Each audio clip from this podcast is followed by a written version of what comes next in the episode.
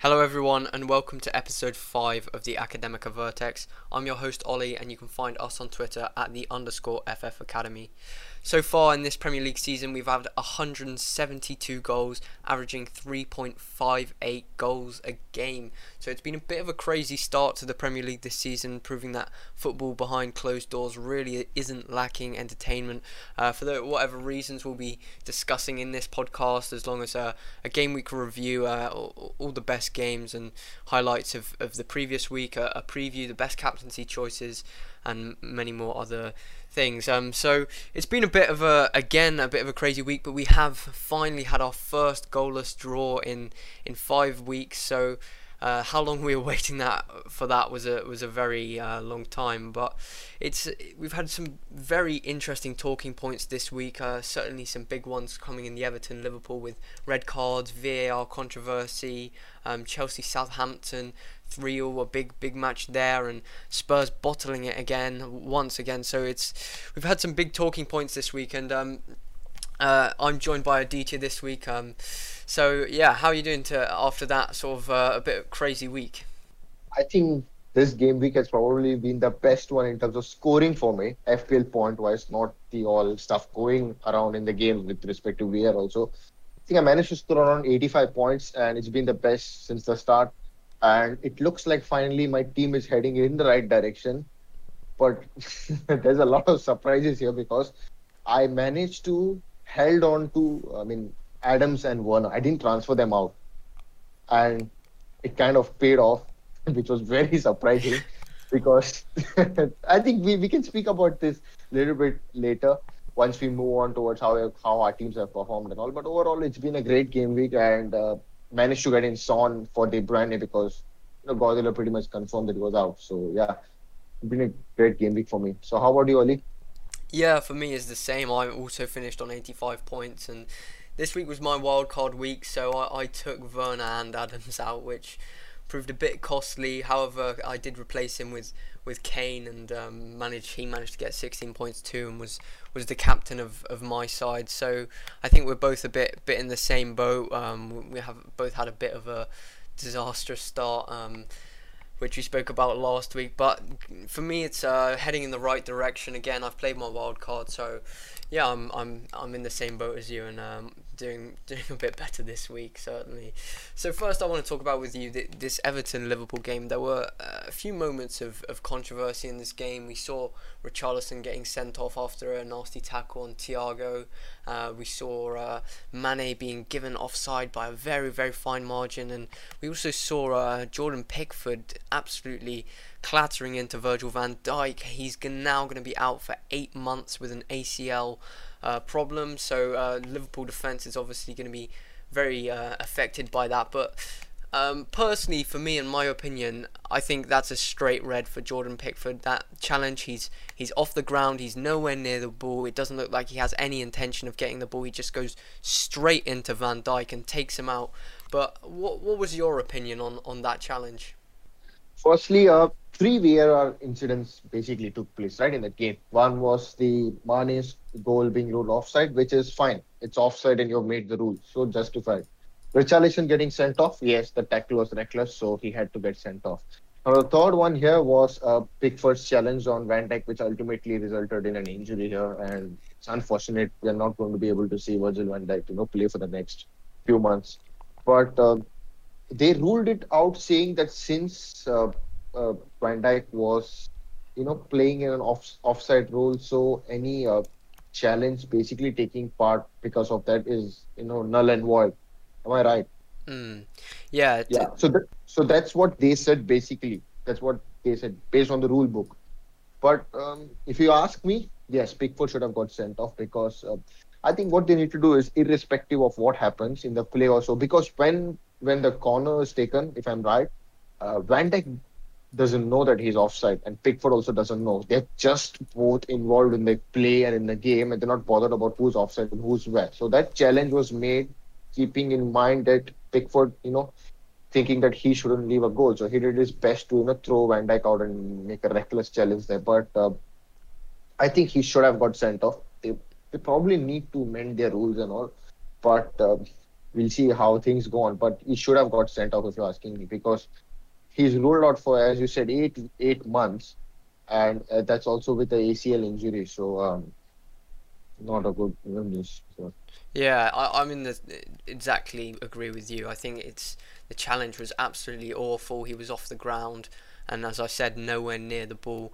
I mean, just because the player's offside doesn't and the ball is dead doesn't mean opponents can just do whatever they like. Um, uh, and and VAR even took a look at it and and also decided that, it wasn't a red card either. Pickford didn't get any disciplinary action, not even a yellow card, and, and the Premier League have had a look at it, or, or the FA maybe uh, afterwards, and there's been nothing against him, which I think is an absolute disgrace. It was a re- very very reckless challenge, um, which is in at the end of the day put him out for eight months.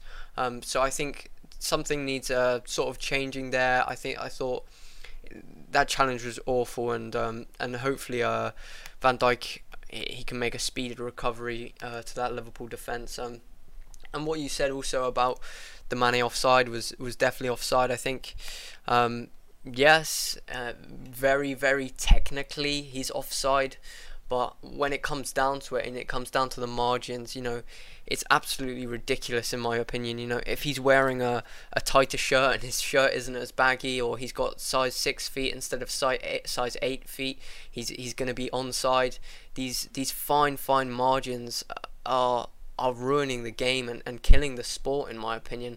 It's when you score a goal, you can no longer longer celebrate the goal in, uh, in in fear of VAR ruling it off. We've seen so many decisions this season and last season, and I think this is sort of the tipping point for me really. Uh, and uh, we we saw it go for Liverpool a few times last season, but the fact that he was somehow offside by uh, you know his elbow um, was ridiculous because if he scores with his elbow, I guarantee you that the referee will, will disallow that for handball.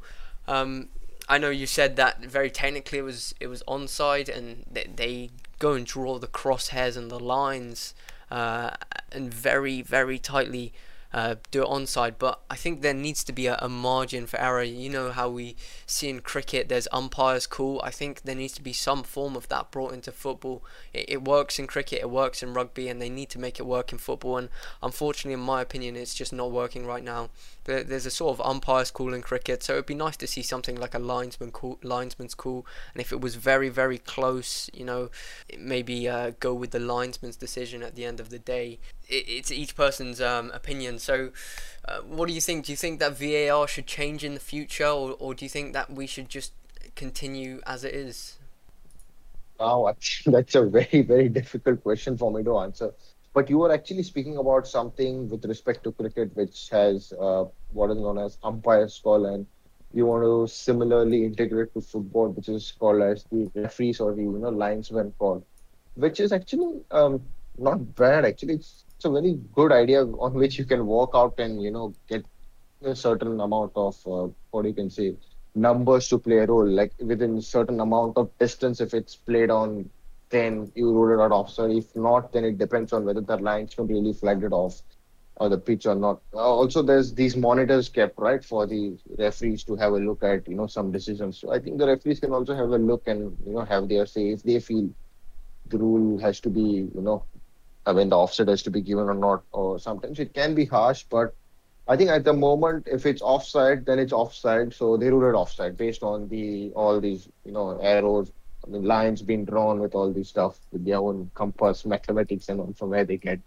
But uh, at the moment, I think, as you said, it can can be harsh in some cases, uh, wherein you're you're just offside by maybe milli millimeters or some very minute distance. But also there were some controversies in the initial few game weeks wherein certain situations handballs were given as penalties and then they had to rush back and you know say that okay, if the ball has been hit at some certain positions, we may not possibly give a handball. We'll just be lenient here and there. But I mean, it's going to take a lot of time to change these these rules. Probably, maybe the start of next season we can probably see because even last season we didn't see referees uh, going and using the monitors even if they were available. So now they've made sure that the referees have a look and make their final call. So Mm. um, yeah, I think maybe at the start of next season we can probably expect if they want to mend certain rules with respect to offside and this Pickford situation wherein he should have got sent off. So we'll have to wait and see because all these clubs they might have to push and maybe pass in a vote or a proposal or something regarding this stuff. Then only I think the FA and the Premier League will probably you know take an action and see what they can do.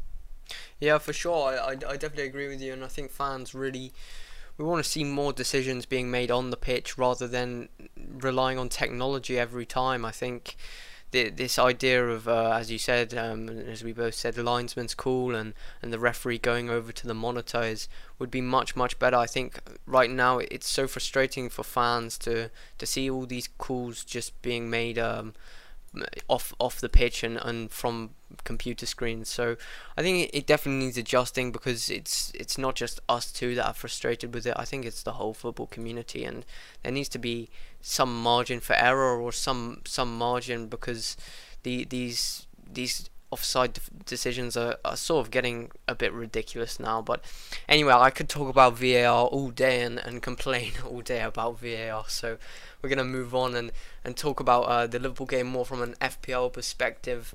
Um, I know we've talked about Van Dijk being out for seven to eight months.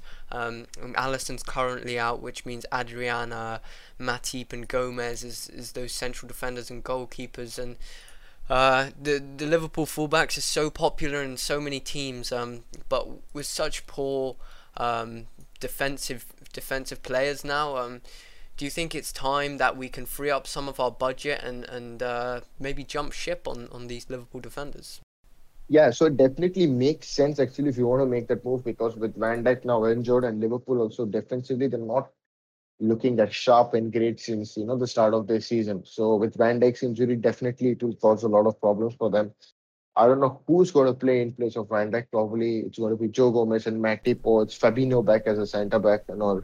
So it's going to be really interesting to see how they're going to tactically, you know, align themselves up with you know this injury, and they're going to miss a great player there.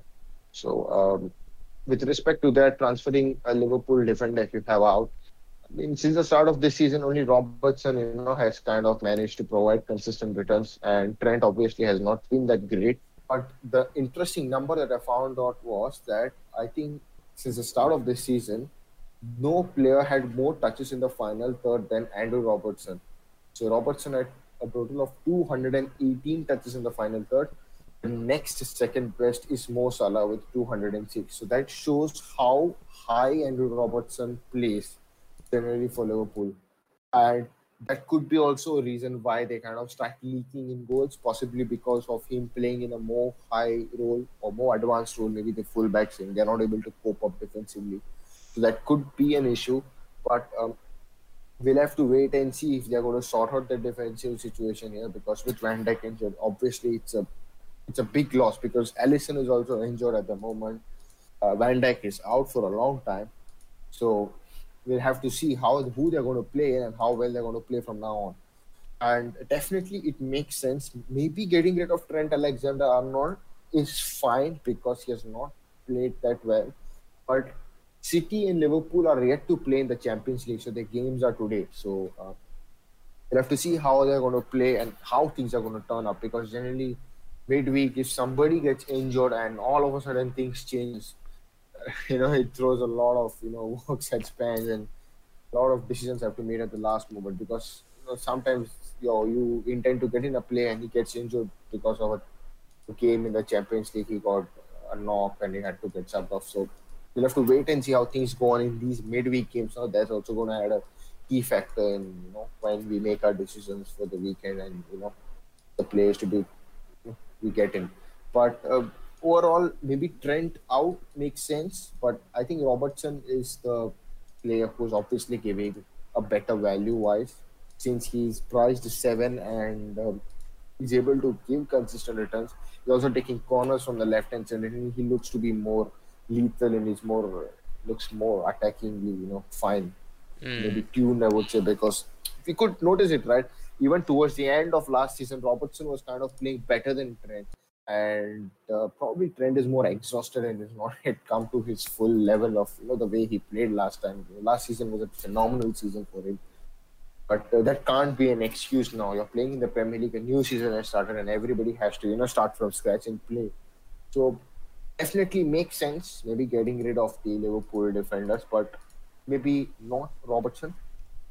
I would hold on to Robertson if I have because he looks to be a man who's in form but uh, Trent maybe Trent out. That's how what even the majority say based on the number of transfers out, and he looks to be the man who's going to drop in price now. So uh, we'll have to wait and watch with regards to Liverpool's defense. Mm. Yeah, I think it's, totally right there. Um, if you look at the Liverpool uh, Everton game, Robertson had the most touches in the final third, over 10 more than uh, Alexander Arnold and Thiago Al- Alcantara was uh, one less than 100 touches on the ball before getting injured, and um, Jordan Henderson uh, was was 20 behind him. So really, he's at the, the the heart of that Liverpool midfield. So Thiago gone is also going to be another another big blow for Liverpool, but I think it's it it looks like a sensible move because Liverpool without Van Dijk they're really going to struggle, I think, and, and we've seen it already. Uh, and we saw Liverpool without Alisson, they struggled. That seven-two loss over Aston Villa really speaks for itself. Um, so yeah, it could, it could be time to to try and jump ship on these Liverpool defenders. But the problem is with defenders this season is, as I said at, at the start of the podcast, has been over 3.5 goals in every game on, on average. So it, it was really time to try and get defenders who are, who are going to get re- those attacking returns rather than those guaranteed clean sheets. Despite Wolves having a three clean, clean sheets in their in their first five, but yeah, it's it's interesting to see the options and the the budget it allows you to have where because you know 7.5 on a defender, if you downgrade to 4.5 or 5 you get so much extra extra cash to spend uh, up the pitch. But yeah, anyway, so the, there was a lot of talking points in that Liverpool game. Um, next, I want to talk about this Chelsea Southampton game. It was it was very interesting. Um, Southampton's expected goals was actually more than Chelsea at 1.88 compared to Chelsea's 1.76. Um, Werner's finally back and finally returned, as Aditya said it at the start of the podcast. With his his team got 16 points, two goals and an assist, like Harry Kane. It was bound to happen at some point, really. I mean, Werner, he's such a class player, and with Pulisic finally back, um, uh, he's he's now got that, that spot up front. Now Werner is is finally playing up front. Um, do you think after so many managers giving him in, him the sack, uh, do you think it's it's time to to hold him slash maybe even get him back in? Nah, I wouldn't say so. I mean, if you got in Kane for one, it makes sense holding on to Kane, right? You don't want to transfer Kane for one, right? Doesn't make sense. You've made the move because you've looked at long term with respect to Spurs' run of games, and you've obviously Kane and Son are informed. So you, that's what majority of the managers did, right? They got rid of Werner for Harry Kane, and it made sense. Werner scoring against Southampton was, I would say, more of an inevitable. You know, it was bound to happen because the way Southampton played, high line, and everybody knew, right? Werner is bound to score against them. With Pulisic back, and also Hakim Ziyech also is back now. So um, we'll be, we'll probably be see, we'll see how well they're going to play. But they play United, right? Hmm. This game week, so wait and watch. Let's see how things go on. But then they play Burnley, Sheffield, Newcastle. So you'll have to see. I mean, if you've got in Kane for Werner, just hold on to Kane, man. Just don't even think of Werner uh, at the moment. I have Werner. Uh, I couldn't get, I couldn't transfer him out. I was supposed to get Calvert Lewin for him, but I managed to, you know, hold on to Werner and Adams. And before the game week, yes, I looked like a clown, but after the game week, it's like I'm safe. But I'm definitely getting Calvert Lewin for Che Adams because Adams scored the most luckiest goal I would say in that game hit the post, went out, rebound, then somehow he managed to you know put the ball in. He was very lucky, and I was very lucky, you know, to get the goal. Yes, this to Ings. Ings was very clinical. But if you see the game, Chelsea, Southampton, Ings had four attempts on goal, whereas Werner had three, and Adams also had three. But if you see the shot accuracy, uh, Werner and Adams had roughly about 66% of shot accuracy, which is uh, fine out of four, out of three, maybe two went in and also. But um, with regards to that, maybe Werner, not so fast. Don't rush to get him in. Just wait and watch and see how Chelsea play. Now they played against Sevilla, I think, right in the Champions League, and it ended up as a goalless draw. So they struggled. But uh, yeah, I we have to see. I mean, I was definitely going to say that um, you know they, they've looked so good on, on the offense, but what about the defense? And I was going to mention, just as you said, they had a, a nil nil draw finally with with Seville last night, and um, some interesting stats with Werner was was the highest with the goal threat in the whole game with eight penalty touches, um, obviously two goals and, and, an assist as well, and there was a lot of uh, involvement from Chilwell. He had the second most um, touches in the final third for for all of Chelsea, which was really impressive. Um, so. Chilwell definitely looks to be like a, a brilliant asset, but um, as you were just to say, a Aditya, before I, I cut across, um, they, they, they got a, a clean sheet yesterday against Seville, but have looked so poor defensively. Edouard Mendy is, is finally back. Um, uh, something interesting to say is Petr Cech has been named in the 25-man squad for Chelsea, so looks like he could be number two or number three before Kepa. Um, but yeah, d- so despite their their attack potentially looking so good, um, uh, what about their defense? Do you think Chelsea defenders and, and Chilwell will see many clean sheets this this season? That's a very easy question, I would say. You yourself, right, in the previous part, said that defensively teams are struggling like to keep clean sheets. So we have to look at players who offer more offensive returns. So Chilwell basically has been great offensively, and um, makes sense. I mean, obviously, uh, last game, although he managed to get an assist, if I'm not wrong, yes, for the Werner's goal. So uh, yeah, I mean, offensively he's been pretty good, right? So it makes sense getting him or getting in defenders who are more offensive oriented but defensively, many teams are struggling to you know keep clean sheets. And uh, at one point, Chelsea were leading two 0 and the game ended up as a, in a draw. Same goes to Spurs. Spurs were leading three 0 the match ended up in a draw. So things are like changing very quickly in a game, even 10, 15 minutes. You know, a lot of goals scored because there's no fans, so that there's no atmosphere, there's no pressure for the away team to like you know. Uh, you don't have that kind of a pressure to play well in an away ground. There's always an added pressure and there's atmosphere which is always hostile, I would say, to the away team which is playing. But with that, now in this case, Guardiola said, I think in one of his interviews or press conference, that they feel like they're playing a friendly game every time, even in the Premier League. So sometimes teams slip up and they're not up to the best because they lack the fans' support who are all always present in the stadium. So defensively, I think it's difficult to pinpoint who's going to keep clean sheets, but it looks like Aston Villa have found out a formula for that. I think we'll have to ask them how what are they doing. Mm. Yeah, I think I think you're you're right there. There's no no fans be able to criticize the uh, the defense and, and Chelsea have, have leaked goals a bit this season and um, so I think it, will be interesting to see how many clean sheets are, are going to go ahead. But the, the other interesting thing for me is I've looked at some stats from the championship defensively, and there have been quite a few nil-nil draws and quite a few low-scoring games. And obviously there are no fans in, in championship games, so it, it really in- is interesting because um, us saying, look, uh, there are no fans, this is why there's not been as much sort of the clean sheets. We saw uh, Man City only only beat Arsenal one 0 which was quite a low scoring game, and um, is provides a lot of entertainment, but um, it is is a bit confusing as to why to why uh, th- th- there's so many high scoring games. So um, Aguero's finally back, and, and Man City win one 0 after being in 14th position. Um, uh, so Aguero's price just 0.2 million under Harry Kane um, and was fourth in the Man City uh, team for penalty area touches. Um, he he didn't get any points unfortunately, but with Aguero finally back and, and Man City having a striker again, I know Kevin De Bruyne is out injured and um, perhaps doesn't doesn't look uh, so good, but. Uh, do you think Aguero can now be a, a fantasy asset once again?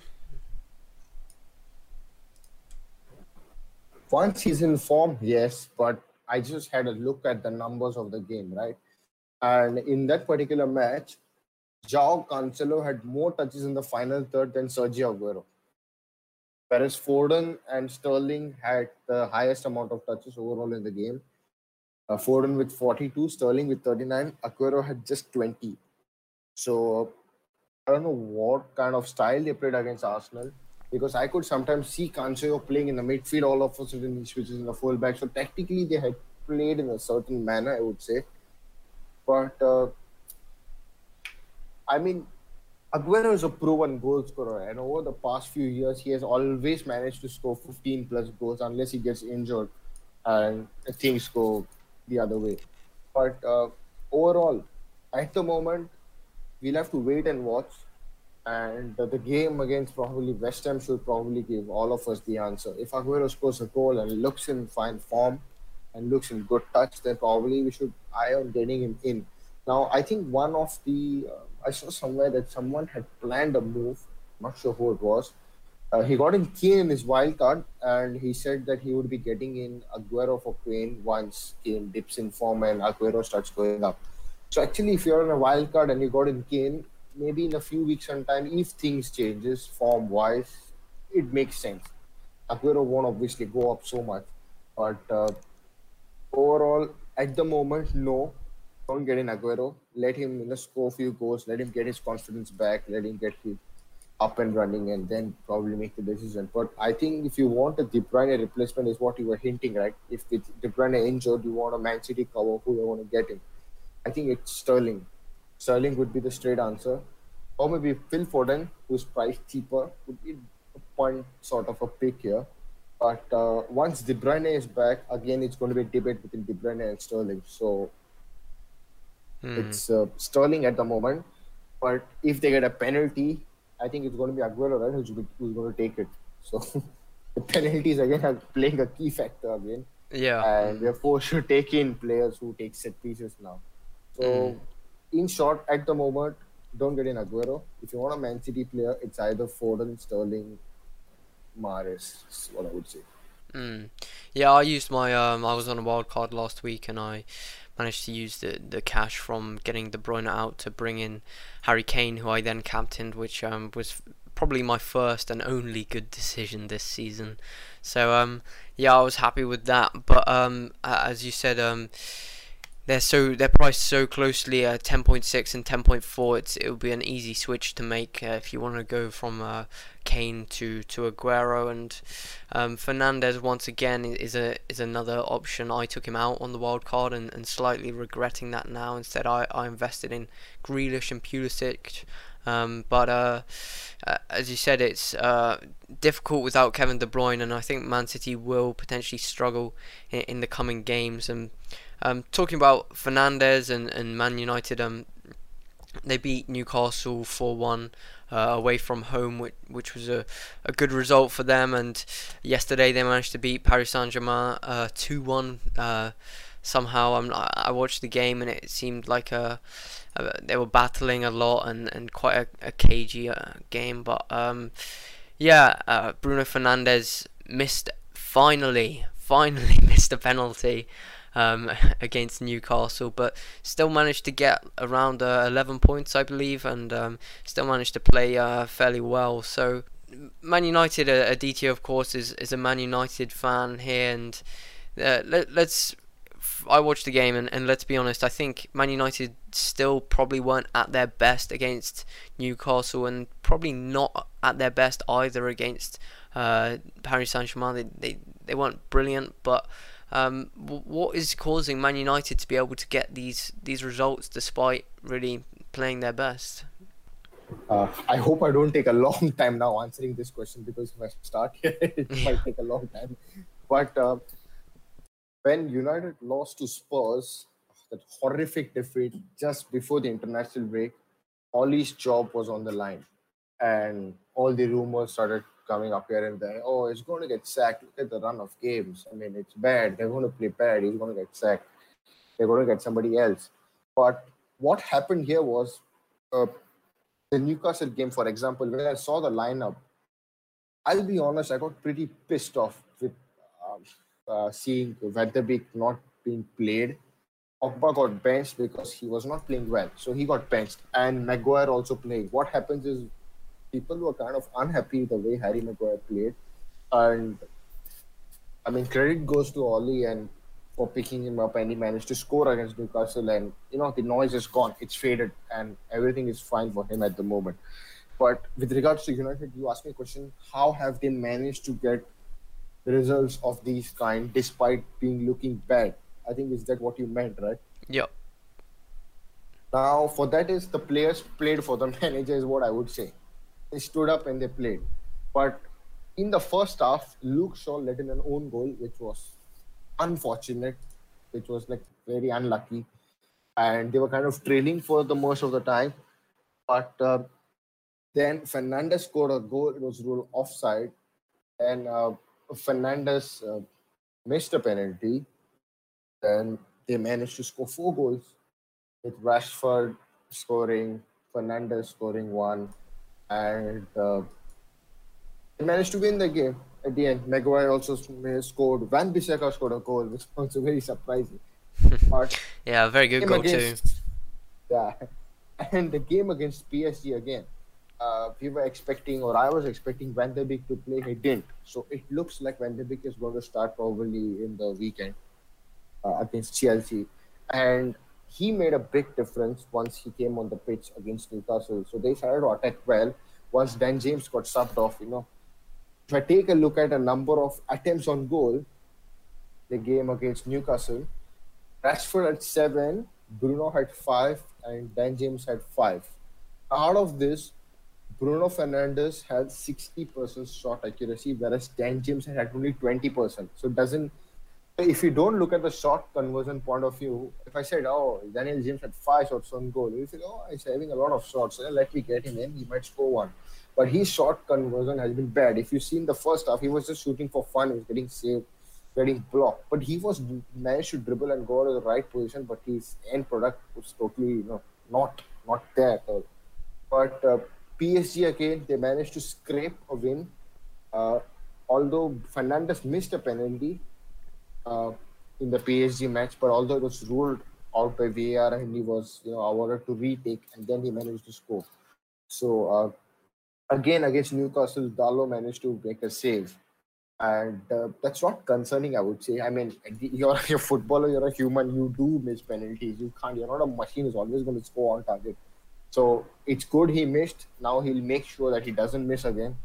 But uh, overall, um, with Alex Telles also back, they are looking much better offensively on the left hand side.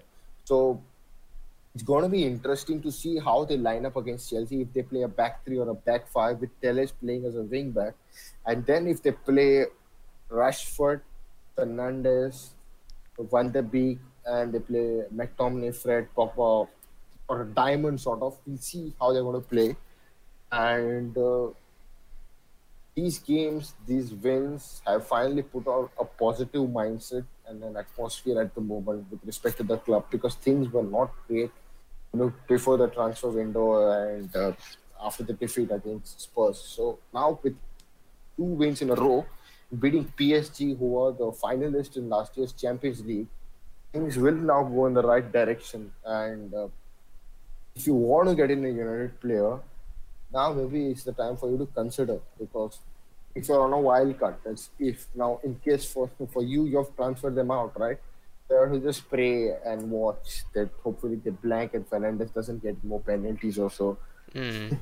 this is my next sort of topic of debate. Fernandes, apart from the, the game week two when he blanked against Crystal Palace, he's got 12 points, and then even in the 6 1 defeat against Spurs, he got 6 points, and then 11 points on the weekend, which which could have been 15 or, or more if he hadn't missed that penalty. Um, But with, with Chelsea, Arsenal, and Everton as their next three, um, despite him him being such a good player, do is it is it still the right move to, to bring in Man United players right now? I mean, if you're wildcard, basically who definitely have transferred them out, right? That's the most general consensus at the moment with respect to the community. As I've seen on Twitter, all those who had a wildcard or used a wildcard during the international break transferred out United assets because they look bad. I agree. I mean, even if I was on a wildcard, I would have considered transferring out Luckily, I didn't activate my wildcard and I managed to you know, keep hold of it. But uh, run of games in terms in the Premier League, obviously it doesn't look good, right? Chelsea are a top team. Arsenal are playing well this season. Everton are at the top of the table. All three sides are in pretty decent form and have managed to score goals and are playing consistently. But the fact here is that in all of the three games, let's say he gets a penalty and he scores. I mean, you're, it's just set piece, right? And team teams defensively are struggling. Defenders are more clumsy, and the a number of penalties have obviously gone up since the start of this season. And you're forced to get in players who take set pieces, right? Now you got in Harry Kane, who takes penalties for Spurs, right? If they win a scrappy 1 0 game and he scores a penalty, it looks fine. In a win in a tough fixture, he, he kind of gets you the return. Same went with Fernandes, right? If you take a look at his know, past fixtures over the last five weeks, Brighton, he scored a penalty. Against Spurs, he scored a penalty. Against Newcastle, he missed a penalty, but he managed to score a goal. Although he could have scored a hat trick technically, if he hadn't missed a penalty, if the goal wasn't ruled offside, the actual goal which he scored stood out, it would have been three goals for him. But keeping that aside, for the for the next three games, I mean, don't get him is what I would say at the moment. If you really want to get him in, then only it makes sense. But at the moment, looking at the run of games, it absolutely doesn't make sense getting in the United player at the moment. But with Alex Telles also back, and if they play this diamond sort of a role where Bruno is more in the offensive position and he's more involved in the left hand side, more towards the forwarding roles, then there's a case for you know for him to be gotten. But at the moment, looking at the fixtures, they are tough. I'm not going to say they're easy, but if you consider getting him in, means it's very weird. Yeah, mm, it's just the consistency of, of Bruno Fernandes, which uh, which sort of worries me. Like he just seems to be like, like you said, he's not a machine, but the results almost look like he is. Like he just keeps keeps get, getting points, and we saw it after the lockdown last season. So. Um, yeah, I, am very tempted to, to try and get him back in soon. Maybe after this this um, Chelsea next fixture, because Arsenal and Everton perhaps aren't the strongest side defensively. Maybe maybe after the Arsenal uh, in yeah, next I want to move on to the to the Spurs game, which was just incredible. Perhaps my favourite game of, of the weekend. Um, Spurs go three 0 up. Um, they they get potentially the easiest game first half of, of their careers with uh, Harry Kane scoring two um, and getting an assist, and, and Son as well playing brilliantly. Um, but just what happened? They bottled it again, um, and and it was for me as a as a spectator, it was it was brilliant to see and brilliant to watch, um, because what they're they're three 0 up within about 16 minutes, and, and then suddenly they they give it away 82 minutes. They they go uh, concede one. Mourinho takes Son off. Um, an own goal from I believe uh, Sanchez. They concede two and then it's what 90 plus 5 they get a corner. It goes out. It drops to Lanzini and he absolutely belts it in the top corner. I went absolutely I went wild when when that went in and it was it was brilliant. It was brilliant to watch and not if you're a Spurs fan but um, it, it was it, it was the best game of the weekend for me as I said. Uh, it was so entertaining and but I'm just confused as to what happened there. I think uh, Aditya, if you can help me out with this, um, how how did it go from so good to uh, so bad in the last, last ten minutes or so? They didn't seal out the game, right? You were winning three 0 Mourinho should have just parked the bus at the moment, but he didn't do that. And uh, Balbuena managed to score a goal. Then there was an own goal, and there was a screamer from Lanzini towards the end of the game, and it was quite shocking. Brilliant but goal! Brilliant goal! Yeah, I think it was one of these interviews with I think Chiellini gave post match Champions League, and he said Spurs are being Spursy or something, and they just uh, did the same thing. It was bottled. I mean, uh, I'm just laughing the fact. I mean, you were winning three 0 and you concede three goals. I mean, I thought Kane could have scored a hat trick. I mean, goals could have gone. Goals galore, as what you say. Like things didn't go the right way, and this bottled the game. Just quite shocking, I would say.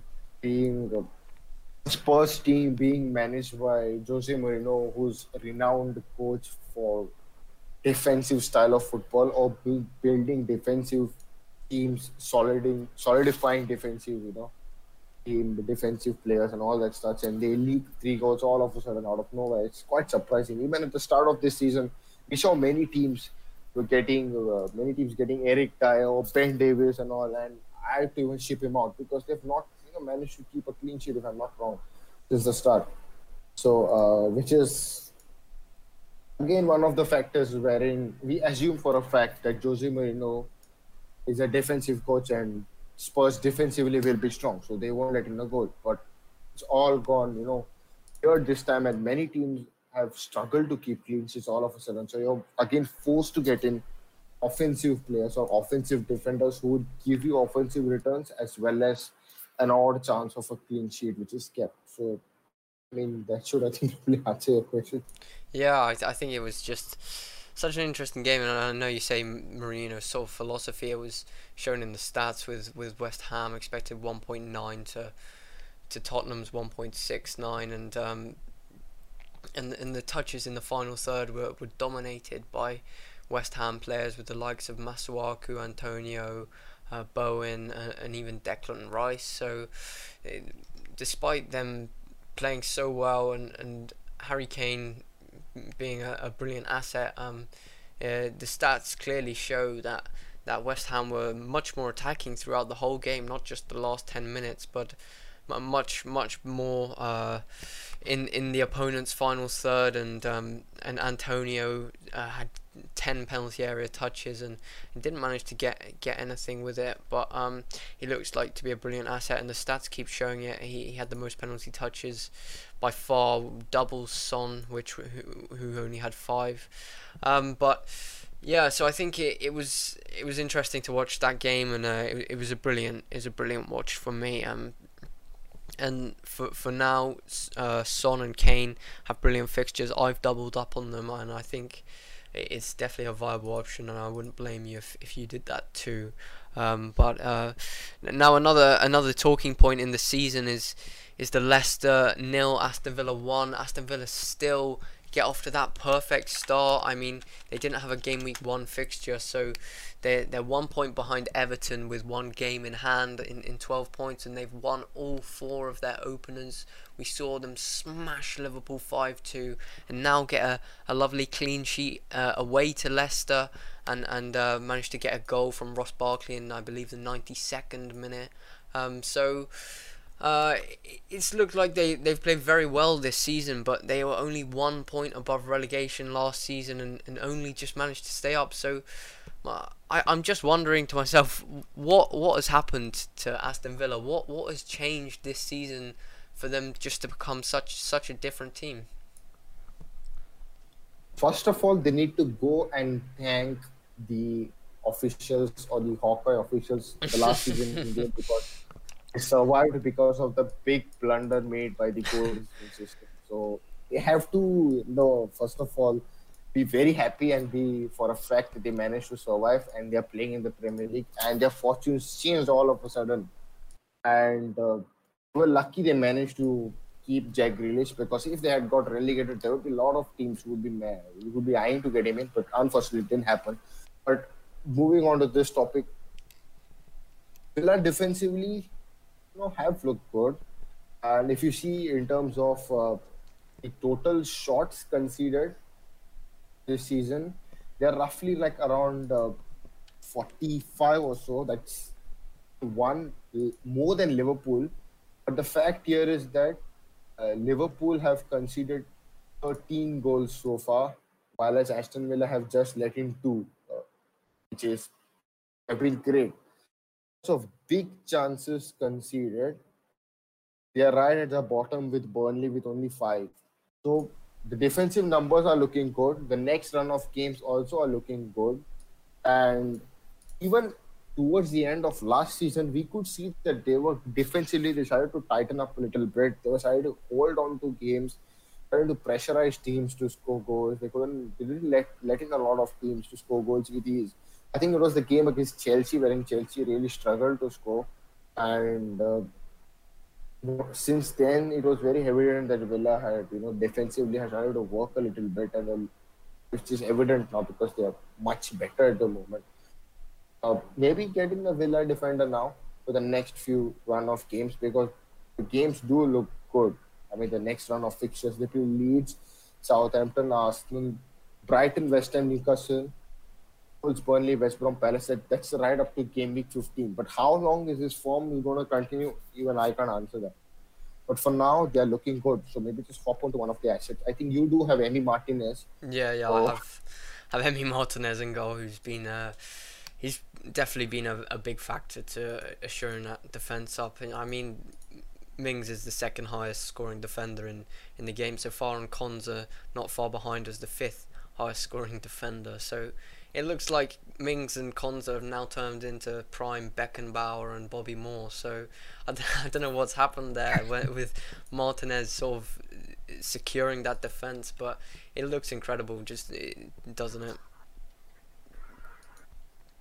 It does look they're keeping clean sheets, so the numbers also look great defensively. So they're managing to play defensively well. Mm. It's it's just been a a wonder of a, a season for um uh, for a start for the season at least for Aston Villa and I'm sure uh, many people are jumping on those those assets. But next section of this podcast, I just want to get onto is is our teams. I know in, in some previous podcasts we had we we've spoken a lot about general FPL and, and players to bring in etc.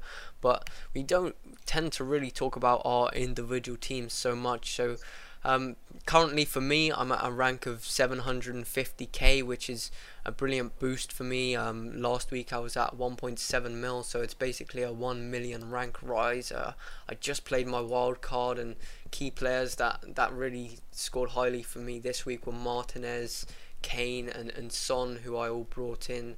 Uh, which was which was a which was a great success for me, and I, am really happy because uh, uh, my my sort of season started uh, very poorly, and um, I'm glad it's sort of turning around a bit. But the ironic thing is that uh, despite getting Kane and Maupay in, if I'd stuck with Werner and Adams, I, I, would have scored more points from them. But who knows who I would have gone as as captaincy. Um, but uh, yeah, it's for me. I'm not quite sure where I go next. I, I brought in Pulisic um, and uh, Grealish instead of Kevin De Bruyne and other options. So I'm really hoping that Pulisic can find form. What I really don't like is Frank Lampard's managerial side. I mean, when he was playing Werner out on the left, uh, that caused me to to jump ship on Werner, and now he seems to be playing Christian Pulisic on the right, which it just baffles me. He was one of Chelsea's best players, if not their best player, maybe Kovacic as well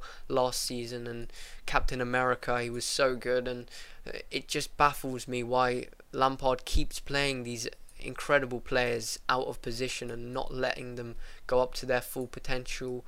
Um, so I'd really like to, to see Christian Pulisic back as a left winger uh, instead of Mason Mount. I, am not quite sure the the sort of almost obsession uh, Frank Lampard has with Mason Mount, but why he's playing Mason Mount as a as a left winger ahead of Christian Pulisic, I'm not I'm not sure. But um, my next my next transfer, I was looking to do Pulisic to Rodriguez. I think Rodriguez uh, for Everton against Southampton looks like a brilliant fixture, but I'm just gonna gonna sit tight for the moment and, and stick with Pulisic one or, or two more weeks and, and hopefully he can perform. But the thing that really discourages me is uh, is if he's not going to be able to play on the left. Um, so yeah, I've, I'm up to 750k. My back three is currently Robertson, Chilwell, and Dallas from Leeds. Um, so the main thing for me was was getting my captaincy right. Last the week before last, I had it on De Bruyne, who scored two points. Uh, and then Werner the week before, who scored two points again, and then Aubameyang game week one and two, which I don't think I need to tell you how that went. Um, but yeah, I'm I'm sort of turning it around a bit now. Um, so trying to trying to improve. Um, uh, so yeah, how how has your season gone so far, Aditya? I mean, as I said at the start, this last game week has been the one for me so far. and I've managed to score 85 points. I was about to wildcard, but luckily I didn't, and I managed to, as I said, I managed to keep on to, you know, Che Adams and Timo Werner. I was going to get in Maupay and uh, I think Calvert Lewin. So I still don't have Calvert Lewin, which is a kind of surprising news for most of the people who will be hearing this out. But don't worry, this week I'm getting Calvert Lewin for Che Adams. So I'm going to make the move finally now. But with even Coleman injured, is kind of a worrying sign. But I think for this week, I'll just put him on the bench and play someone else. So that's fine. But overall, I'm racked around roughly 1.7 mil, I can say, because my overall points are roughly around 280. So not a bad start, I would say, because everybody is struggling at the moment. I mean, you're just uh, roughly 23 points, you know, above me. So you're just ranked like literally half my rank mm. and stuff. You're 800k or so. So a lot of people are struggling, and there's not a lot of difference among the teams. So the points are scored in a much similar fashion here. So overall, um, I got in Son for De Bruyne because once we got the news that De Bruyne is ruled out, I just got him in and I just put the captaincy on him, and it was like the end of story there. And he managed to score, and Son and Kane both are looking in good form, so made sense making the decision. But regards to Werner, finally he managed to play up top now and uh, he scored two goals, got an assist. Kai Havertz also played well. Uh, there was a play which we forgot to discuss a little bit, but Havertz also looked good. And I think with Hakim Ziyech back, I think now Pulisic will finally make the switch to the other wing. It's probably because I think Mason Mount is more preferred playing on the left hand side, so he's finally given him a chance to play where he's preferred, you know, playing. So that's why I think Pulisic played on the right but uh, nevertheless, Podence has been blanking since I got him. He's been just constantly giving me two, three points, which is not great. But overall, at the moment, I think I'm getting in Calvert Lewin, although I'm boarding the train very late. But it looks like he's he's in form and he's getting in returns consistently, and Everton are also playing well. So makes sense for me to do the move now, although I'm very late because I've missed a chunk of points and uh, that's why I'm so behind. That's why it makes sense. But uh, it was an escape for me not owning Calvert Lewin last game week. And somehow mm. Che Adams managed to get in a return out of nowhere because so far I think if I had a look, I think um, in terms of the number of big chances missed, it's the highest by Che Adams with four big chances missed and he managed to score one somehow from somewhere with the ball hitting the post, not going out, and just went in. Was very fortunate enough that I got the return, but now I want to make a move and get in Calvert Lewin.